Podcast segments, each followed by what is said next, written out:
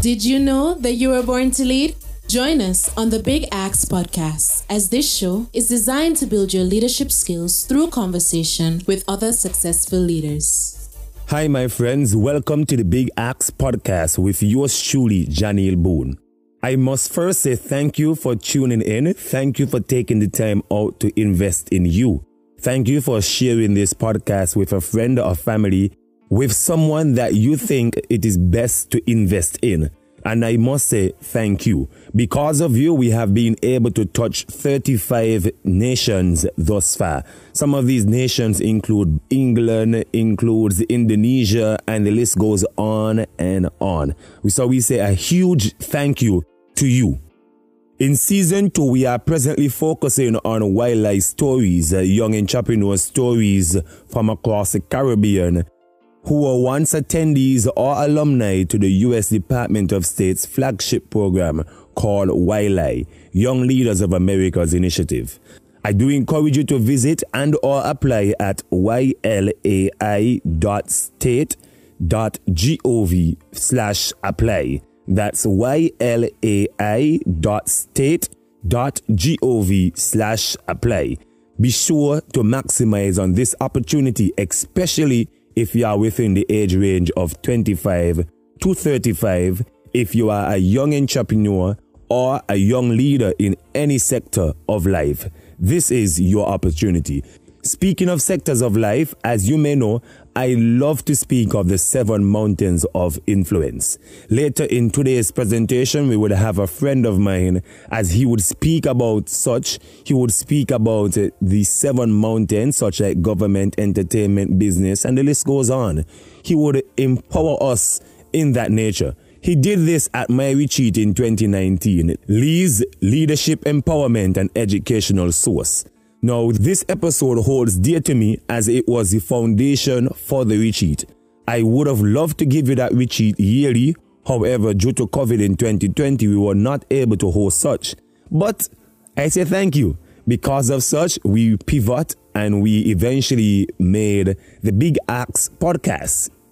Yes, what you are having here is what evolved from our retreat into a podcast in the midst of a pandemic 2020.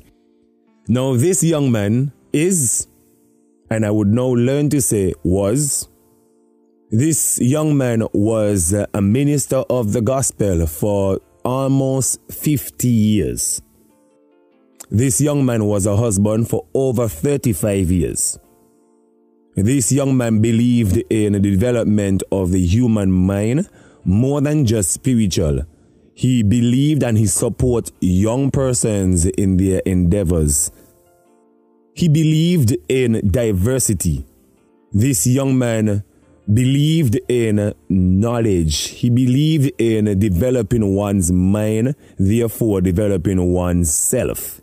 Today's episode is a tribute to the late Dr. Apostle Allan Isaac.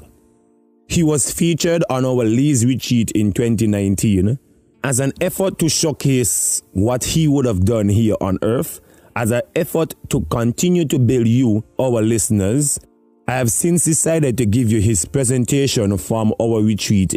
I do hope that you will be empowered, you will be blessed, and you will be transformed. The topic of today is the connection between your leadership ability and your destiny the connection between your leadership ability and your destiny. Let's head on over to the LEES Leadership Retreat and hear from the late Apostle Dr. Allan Isaac. I want to read um, some scriptures. In fact, I'm going to touch on the seven mountains. That's one of the lectures that I do. Some of you may have never heard about those seven mountains of influence. I have um, entitled my presentation as the philosophical connection between your leadership assignment and your destiny. One or two of the speakers spoke about not having anybody. I think um, Tishon and Lavon brought in a bit where nobody tells you how you can do what you need to do in order to succeed like they have succeeded. Even in Christianity, Preachers who learn things don't pass on the information to other preachers because of fear of being overthrown. And in business, you find the same problem. I am one person who have always passed on information. And the pastor comes, if he has the time and he sits and he asks me a question, I will be answering question for the next six to eight hours. There's nothing that I have learned in my 47 years of preaching that I don't want somebody else to know. I'm always willing to pass on information. Some of you looked at like me as if I was 47. no, I've been sharing the gospel for 47 years on six continents. Want to, I want do, this is my approach. When I lectured at Haggai Institute, where we don't call ourselves lecturers, we call ourselves facilitators, we'll bring people from 30, 40 different nations, high profile. I think Mr. Bailey has been there once. Yeah, you went in the one week, but we do 25 days. And um, we got politicians, businessmen, engineers, just name it, top level people. Why do we bring those people? Because they have something we need. What is it? Influence. So we'll use the influence that these people already have and focus their attention on how they can advance and expand the kingdom of God with that influence. We, we call it creating the domino effect. Then, of course, um, one of my series of lectures was on leadership in reference to family life. If you don't have a good family life, you really don't know how to be a leader. Because the first people you lead, and somebody mentioned that if you're married as a man, you are a leader, I'm not too sure how that works, whether the man is a leader and the lady is what, the follower. but I think um, based on scripture, they're both leaders. It's just that somebody has to make the final decision. And we thank the ladies for letting it be the man, even when we're wrong. so I want you to know every one of you has influence, whether it's negative or positive. You may never know how many people are looking at you. I mean, I sat at the table and um, Darren said to me, You came to my church in St. Martin. You prophesied over me. All that you said, and he told me, told me some of the stuff I said. I don't know what he's talking about. He said, It's now happening in my life. So, I mean, I didn't know the young man, and then this other young man. Give me your name again. Gavin. Gavin said to me, My bishop asked to give greetings to you. So, your bishop. And then he said, My bishop in Michigan. Say, I said, Well, how would he know I was going to be here? He said, He knows. I, I give you that to show you, you never know who you're influencing. The old saying that do what I say not as I do has been nonsense for years, and most leaders, unfortunately, have that philosophy. I want to establish something, and I'm going to try my best to do it in time. If I go a little fast, don't mind. I'm establishing something. There is someone that God has assigned to you to help to bring you into your purpose and destiny. If you don't know that, and I, I want to pause here a little because sometimes we're connecting with the wrong people and we still wonder why we're not advancing. I mean, even marriage, you got to connect with the right person because your spouse can become your biggest hindrance and your biggest enemy. You have to have the right people. Let me give you some scriptures so that you understand how important it is to know that you're not an accident. I'll show you that in a while, but let me give you scripture. Jeremiah 29, another thoughts and plans that I have for you, says the Lord. Thoughts and plans for welfare and peace and not for evil, to give you hope in your final outcome. That final outcome is destiny. When you get to that destiny, you'll know it. In chapter 10, verse 23, O Lord, know that the determination, the way of a man is not in himself. It is not in man, even in a strong man or in a man at his best, to direct his own steps. Solomon said, Many plans are in a man's mind, but it's the Lord's purpose for him that will stand. And then we have when he taught them to pray, he said, Your kingdom come, your will or plan be done on earth, which is in my life, just like you planned it in heaven. And then we have coming out of um, Genesis chapter 1. This is the last one. I'm just going to read a little part. God blessed them and said to them, Be fruitful, multiply and fill the earth, subdue it, using all its vast resources in the service of God and man. Service of God and man. Service of God and man. That's business, right? So everybody's here and they have business. And they say, Have dominion over the fish of the sea and the birds of the air and over every living creature that moves upon the earth. It is said that a healthy male produces between 40 million to 1. 1 point billion sperms. How many of you have ever seen the sperms as men trying to get to the female egg? Anybody? You guys never saw that? Oh, say you've seen it. See all them sperms trying to get up there, but they have them like men fighting one another.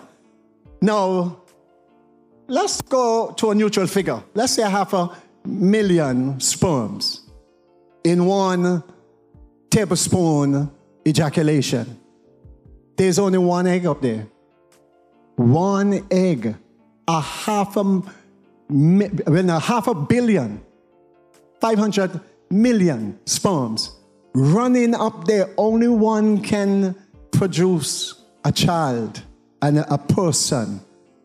I believe God is involved in the orchestration as to which sperms get to that egg so that that person can be here.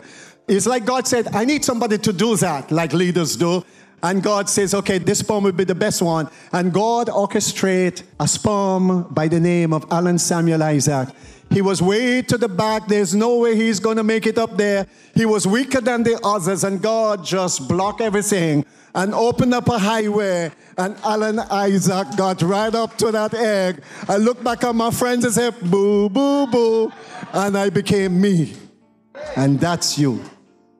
We became who we are because God wanted us to be here.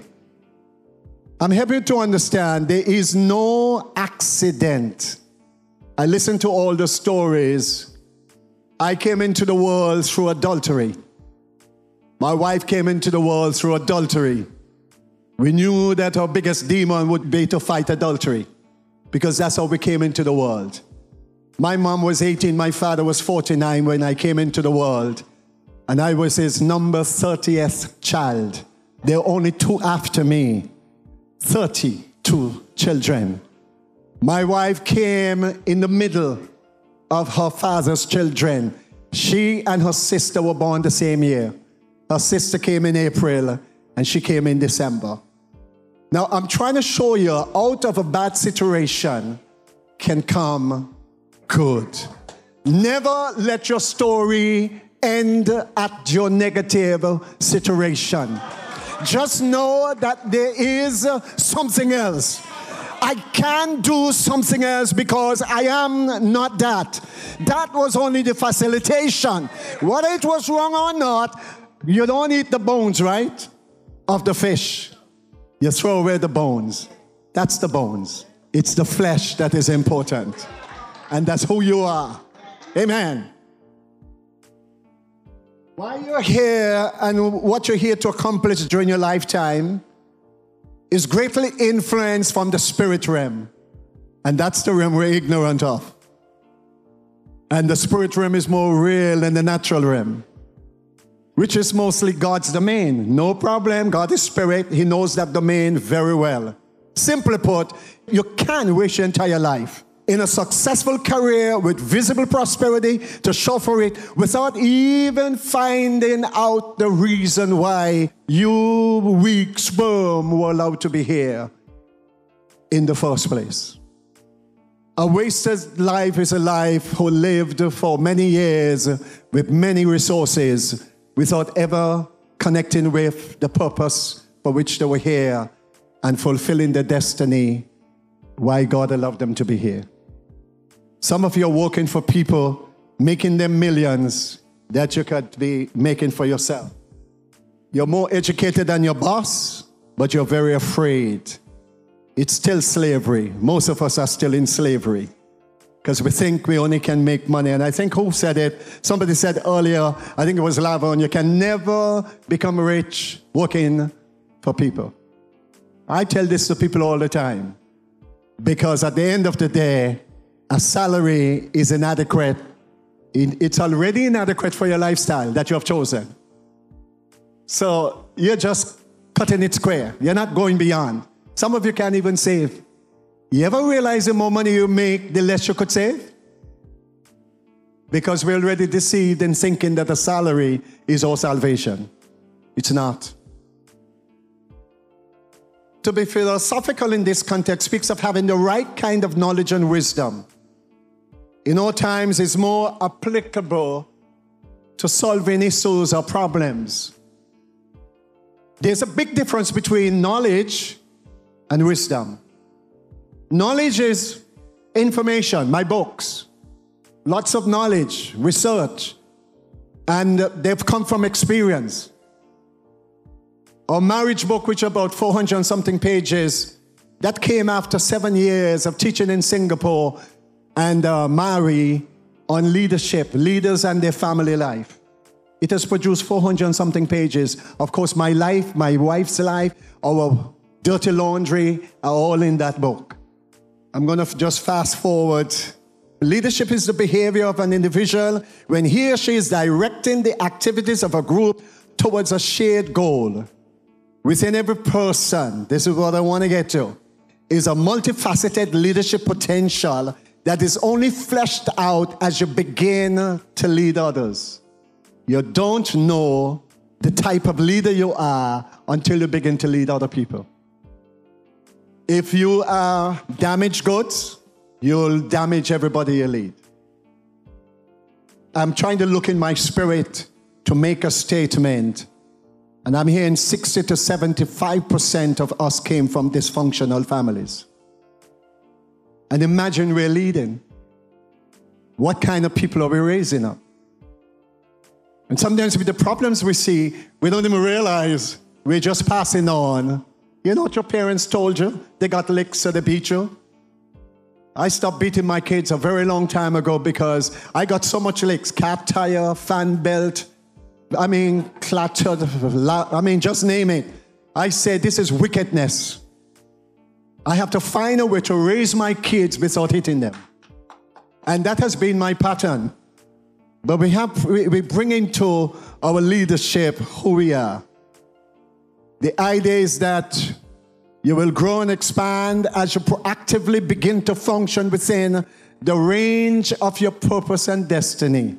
So, as you become a leader, and thanks to, um, I think it was Darian, if I mess your name up, don't worry, who actually said leadership is learning.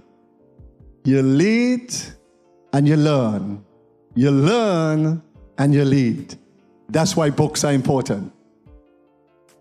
I spent thousands and thousands of dollars on books that I got so fed up. I have so many books, so I start putting them on my phone, on my iPad.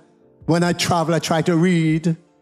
But the bottom line is this if you don't read, you're not exposing yourself, which means you're not learning, you're not growing. How can you grow the people when you yourself is at a standstill? It's a big thing, really. And that goes right across the board. Whether you're in business or in uh, some other position of leadership, you cannot grow unless you read, you study, you learn. Learning is the key. I hate that if you want to hide anything from a black man, just put it in a book. I wanted to say, not every black man or black woman. But it's true. People have hidden money in books, and those books are there all those years. And that book was never picked up to even see what's on, what on the inside of the book. You know, they used to cut out page, um, parts of the pages and put money in there. And that book is on the shelf for years until great grandmother is going to die. She says, Sonny boy, you see that book? Pick it up, bring it. She said, Open it. You can't believe money in that book for all those years. Then Granny breathes her last breath, and you're now a rich person because she sent you to a book not to read it, but to find money. In a sense, when you're going to books, you find money. The areas of your greatest interest, and I'm bringing this to what maybe you were called to. How do I find out what I am called to do? How do I transition from what I'm doing, or maybe along with what I'm doing, to what I was really programmed by God to do? How do we do that? Let me show you some of the things that may help you. And this is not a hard and fast rule. The areas of your greatest interest. You'll discover you may have interest in 10 different activities or businesses, but there's one that stands out. When that comes up, it's like you have drive, you have impetus, you're ready to move. It's like your laughter. That could be the area where you're called to function. Something you like. You can't say you like everything. There's always going to be one thing that stands out that you like the most. That could be your area. What about your talents, your skills? areas where you're just good at doing that particular thing. Maybe that's the area where you're supposed to function. Some people have what they call them little hobbies. I mean, that's their laughter. When they have these engagement with those hobbies, it's like, wow, for them. That could be the area where you'll become a multimillionaire. So a lot of times we're wasting our time on the wrong things areas where you have visible determination to pursue in spite of failures and in spite of challenges. These are areas where you mostly find yourself gifted to first lead the way before you lead others. Because if you say you're a leader and you are, but you may not know it, and you look back and you realize there were nobody following you, the likelihood is your leadership potential is still untapped. It's not on display. Nobody sees you. You're a leader, but nobody sees that because you have not brought to the surface that which is important. Let me just give you a focus here because whatever you're called to do should happen in one of these seven areas. And note we talk, we are talking about leadership. We're not talking about following or working for somebody in these areas. We're talking about you becoming the top leader in these areas. Unfortunately, we're going to show you that a lot of us are in those areas, but we're not leading. Let's start with the family. Leadership emerges from family life. Paul talks about it he said, if you can't lead your family, then you can't lead nobody else. Someone who has a bad family life would fail at his own business. It is just that wisdom prevails today where I hire people who can do for me what I can't do for myself. I'm not the best example. So they hire people. I mean, Bill Gates, was doing his degree, changed his mind, dropped out of school because he realized he can make money. William Dell, the same thing. They're billionaires. So, how are they succeeding? You got the training, the knowledge, they hire you. They'll give you the best salary to do for them what they don't have the time to prepare themselves to do for themselves. That's what's happening in the world. The people who work for these people are really the multi billionaires, but it's just that they didn't know it. So they're using what they have to make these guys richer every year. Thank God they've become better Christians than some of us because they don't hold on to all the money. They give most of it away. We, because of the poverty mentality, think we have to hold on to money because we never had it, and now that we have it, we don't want to lose it. At the end of the day, you hold on to your money, you're not a giver. So if you're not a giver, you don't expect anything in return. So at the end of the day, a little sickness comes, and then the, you look into your account, it's all drained, and the doctor's pocket got real fat. And he smiles at you and said, You know, that is all we can do for you. After his pocket is very fat. Now, if you are a giver, you never know. Because sometimes just by releasing to other people's lives, God blesses you. Leadership emerges from family. What kind of leader you're going to be? The same as the type of family man you are. And a lot of people are quitters. You have a wonderful marriage opportunity to develop as a leader, but you think it's too much for you because you don't know your potential and capacity. So you think the best way to do is to come out of that marriage. All you needed to do is stay in a little longer. There's something God brought that person into your life to accomplish. If you run them or you run from them, it's going to be back to square one. Because the next person you marry, God is going to have to use that person to do what he started in the first marriage. Second is education. This is becoming exposed to every field or area of academia. I don't know why we don't like education, but to me, it's the most important thing. We have uh, four biological children, and uh, we raised two nephews. Now, one nephew left many years ago, lives in the BVI. Every one of our children have the bachelor's degree. I say all. And you don't have to be a rich family to send your kids to university. You just have to have a strategy. You just have to have determination. We let them know you guys are going to go to university. Why do we do that? Right now, I'm at the point where I can say to all my kids, You don't need me. You can now be self supportive. Use all that knowledge and experience you have. Make a lot of money for yourself, but remember, I mean, it's only fair. We paid all the interest. Thirty, forty thousand dollars. My last daughter, uh, she didn't get the full assistantship, so she needed some money. I said, girl, you ain't going to no bank, you know. Your daddy gonna be the bank, but you're getting a loan though. So I said, we're going to borrow from some money we have there. I set it up so that we would pay 2000 and that's the money I told my daughter, can have a loan. I said, that's retirement. I need my money back. I ain't giving them all. They don't get a lot. No interest, no interest. No, no, no, no. No interest. So, education. Third one is religion. The mountain of religion once used to be dominated by God's people, Israel and the church. But that mountain right now, we have some serious competitors. Lavon spoke about competitors. We're about 2.16 billion Christians, and by the way, 1 point something billion are Catholics.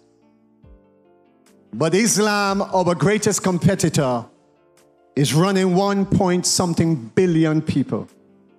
And the strategies they utilize are our strategies. They give scholarships, all the stuff the church has done over the years. That is exactly what they're doing, including the persecution. Because they were persecuted by the Crusaders. They're just reciprocating our patterns to our demise. But religion, right now, hmm, I don't know what it's going to take for us to get that mountain. We don't have any mountains right now around the world. We don't own any mountain right now. All of them are dominated by other people. So we need a religion. I mean, Christians are too laid back. We are domicile. Sometimes we act so foolish. The Bible did say, Jesus said it in fact, the children of this world, the non Christians, act more shrewd or wiser than those of us who have the revelation. We do have the revelation, but we're not utilizing it for the advancement of God's kingdom. We can't even take the mountain that God put in our hands. We lost it.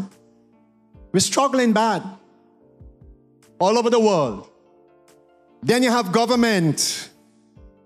We could have had some people in government leading our countries around the world, but we just came up with the stuff that Christians are not to get involved in politics. We just give it up without a fight. Let all the wicked rule in government and we take all the licks. I mean, I don't know when we're going to wake up. Our influence has been so weakened that we can't even, you know, give a voice. You give a voice, you get persecuted. People would say, stay in the church. I can be a politician, but that's not my calling. I found my calling. Amen.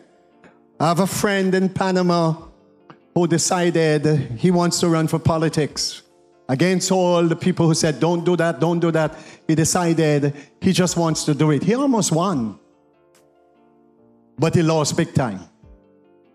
That sounds paradoxical. There were three witches who took the opportunity of him stepping into politics because they tried to kill him so many times and they couldn't succeed. When he stepped into politics, they made their strongest move. I mean, he was very healthy when I did his medical checkups. While in the hospital, doctor said, Man, everything is good, but we have one little thing we need to check out. He never came out of that hospital alive. And the head witch came to church to confess. So I know my role, so nobody can get me in politics, and politicians can't make an activist out of me. I know my role. Media, we're going to move fast now. This is uh, the, the, the dissemination and the dominance of information, negative or positive, and most of it is negative. Most of it is negative. I mean, who owns a radio? Only Dominion I know of, besides Radio Paradise. And bless God, Dominion decides what they put on or what they don't put on. That's the only station on St. Kitts, if I'm not mistaken, that dominates that aspect of the airwaves. And we can do more. We can do more. How many of us own a television station? How many of us own a newspaper outlet? I mean, we don't own anything, guys. Somebody has to rise up, and you guys are brilliant, intelligent, experienced. You got what it takes. Then, of course, arts and entertainment. We made some silly mistakes. Let me give you an example. I was in Seattle, Washington many years ago by Casey Treat, and they introduced Miss Washington. I said, Miss Washington? She won the Queen pageant and she's a member of this church, and she speaks in tongues, and she worships God. I said, wow, there's something these guys have learned that we haven't learned. Yeah? And um, I think it was last year, one of our youth, I understood, decided she wants to go in for Queen's show. And I got people saying, What nonsense is this? This is not right. I said, Hold on, just hold on. Your role is to pray for her. So she brought all the pageants to church. The Sunday we prayed for them. And I kept Miss Washington in my mind. I said, if this is going to be another Miss Washington, then so let it be. I will not go. I will not be telling her I'm supporting because I'm not supporting. But whatever God wants to do with this young lady, I am just going to sit it that she doesn't backslide. That's my role. I know that just hit the religious people, but I've learned what happens around the world. So I'm able to work with systems as they come up. We have just given over. And every time, look across the world, every time you got a good singer, I mean, they can perform, the world takes them. We have lost a lot of people. All those popular people that you have known of, they all started in the church. But we have allowed the world to take them because we think, well, oh, that's the world. Singing is not the world's initiative, singing is God's initiative. Acting, performing is not the world's initiative, it's Christians. The only problem I have when it comes to acting, you'll find a born again Christian speaking in tongues, but they give him a script that has F words in it. And he has to say them. And he will tell you, I am not swearing. I am a Christian.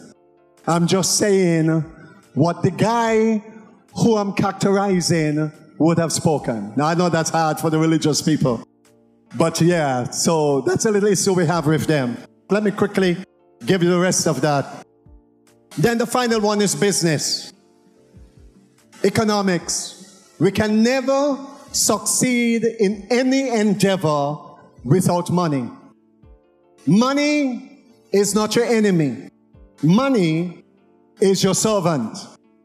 If you don't have a, li- a lot of it, there's not much you can do. The little that you have is so inadequate that you can only do one or two things. I knew the world had money, and I wanted to have a facility that looks like we have money. Hello? So, Rivers Auditorium was my intention to express wealth without the money in the bank. I went to borrow $350,000. We bought our building overseas, by the way. We brought in the entire building from North Dakota. So I went to borrow $350,000. The bank manager looked at me and said, What's that for? I said, It's to erect our building. He said, I can't do. I mean, banks don't like to lend churches, so I'm talking to a manager who's telling me $350,000 would be inadequate. He said, I said, what about a half a million? He said, that can do. I said, how about 750,000? He said, Isaac, that can do. I said, a million dollars. He said, it will partially do. I said, then I'll take a million. A million dollars lending to a church? When the thing churches can't pay? How many members you have? We didn't have 250 members. We didn't have rich people in our church. People thought there were rich people in our church. You know, the rich people are the people who didn't have it, but they give the tithe and the offerings because they expected a harvest in return. Those have always been the rich people, not the people who seem to have a bigger paycheck or, or a bigger bank account. The people who are givers, those are the multimillionaires.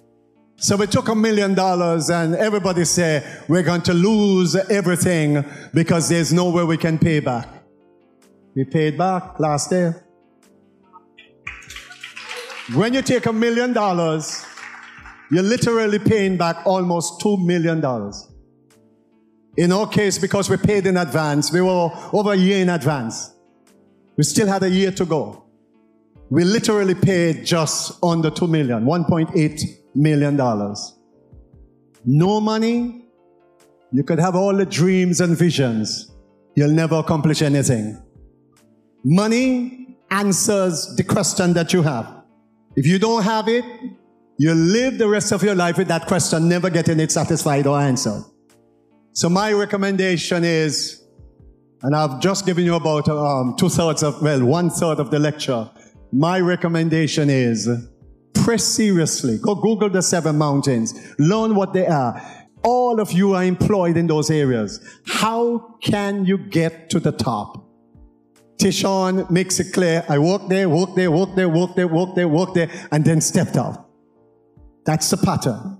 You're, you're accumulating experience, knowledge. Try to save a penny for that business that you want to start. So when the time comes to step out, you can step out. I was once told by an Arab who I worked for, you don't need money to start a business. I think I was about 17, 18 when they told me that. So it was time. I said, okay, I want to start a business. They asked me what type of business. I said, you know what? Our people love food and clothes. I won't go into food stuff because they don't know much about that. I said, I want to sell some clothes. He said, okay, go around this big store, which belongs to them. Pick out what you think you'll get sold. So I picked out a bunch of stuff I have no bag to carry them, no suitcase. He said, You don't have a bag. How are you going to do business? He said, Okay, go up there and borrow one. Always remember it's mine. So you bring it back I'll pay me for it. So I borrowed the suitcase. I packed up this suitcase and went around the whole island, selling clothes, catching bus, no vehicle. And the policy was, remember you're starting business without money. He said, what you can get sold, bring them back replace them. But it says you only pay for what you got sold. So here am I doing business and I have no capital. And I did that until I went to college. I did it for them and then I did it for myself. So I'm able to get stuff sold. And they said to me, every big business you see that are in anything, clothing, whatever, he says they started out of a duffel bag and then they go to a vehicle and then they go to a little, little place that only one person can hold in there. And then they purchase the building and then the business is expanded and then they're able to multiply the business in other areas. They showed me how you can start where you are at with just an idea and accomplish so much. I always regret coming out of business, but my former church had the policy, you're not to be bivocational. You left all of that to serve the purposes of God. I always wish I had continued, but then I didn't want to be considered rebellious. So I obeyed them. Up to now, I don't have any other business except my books. That's, that's my business. I have about 16 titles that are sold on Amazon. That's all I do. But inside, I have such a passion to do business. I believe I can do anything and accomplish tremendously great outcomes. God bless you. Thank you very much. Wow, wow, wow. My friend, that was powerful. That was a mouthful. That was transformative. I don't know about you, but I took notes upon notes. I did some thinking, I did some examination. I, I realized I can do so much better. I can operate so much better. I realize I'm lacking. And there is more in me. There is more that the world can get out of me. There is more that I can invest into this world. There is more that I can do for the kingdom of God. Therefore, my friend, I encourage you to listen to this again, share it with a friend, share it with a family. Just blast this all over as your form tribute to the late Allan Isaac. Let others see what this man carried. Let others tap in as information don't die. Yes, the human may die as a transition into eternity, but information is forever available. Now, as he mentioned, do you want to live in your destiny? Do you want to operate in your destiny? Then, my friend, I do believe this is a good start. At this point, I take this opportunity to send my condolences to the family of the late Apostle Allan Isaac, to his uh, immediate family, his wife, his children, and the entire family at large. I also take this opportunity to extend my heart to his church family. I do realize that church was his all, if I may say. Church was him. And because of such, he would have uh, been able to develop and founded not just a ministry, but he would have also founded a movement, therefore, his Bible college. With such, I say a heartfelt thank you to him and his family for availing him to all those he have impacted thus far. Thank you for tuning in to the Big Axe podcast. And before you go, be sure to visit ylai.state.gov forward slash apply and apply for that opportunity now. Next week, we will resume this season as we feature more entrepreneurs from this Caribbean who are alumni to the U.S. Embassy, the U.S. Department of State, and of YLAI, such like myself. Have a wonderful one and be sure to subscribe. Be sure to follow me on any social media at J A N E E L B O O N, Janeel Boon. Share your reviews, tell the world, and remember you were born to lead. You are just listening to the Big Axe Podcast, the place where you are empowered through information. To ensure that you do not miss an episode, please subscribe to the Big Axe Podcast on your favorite platform.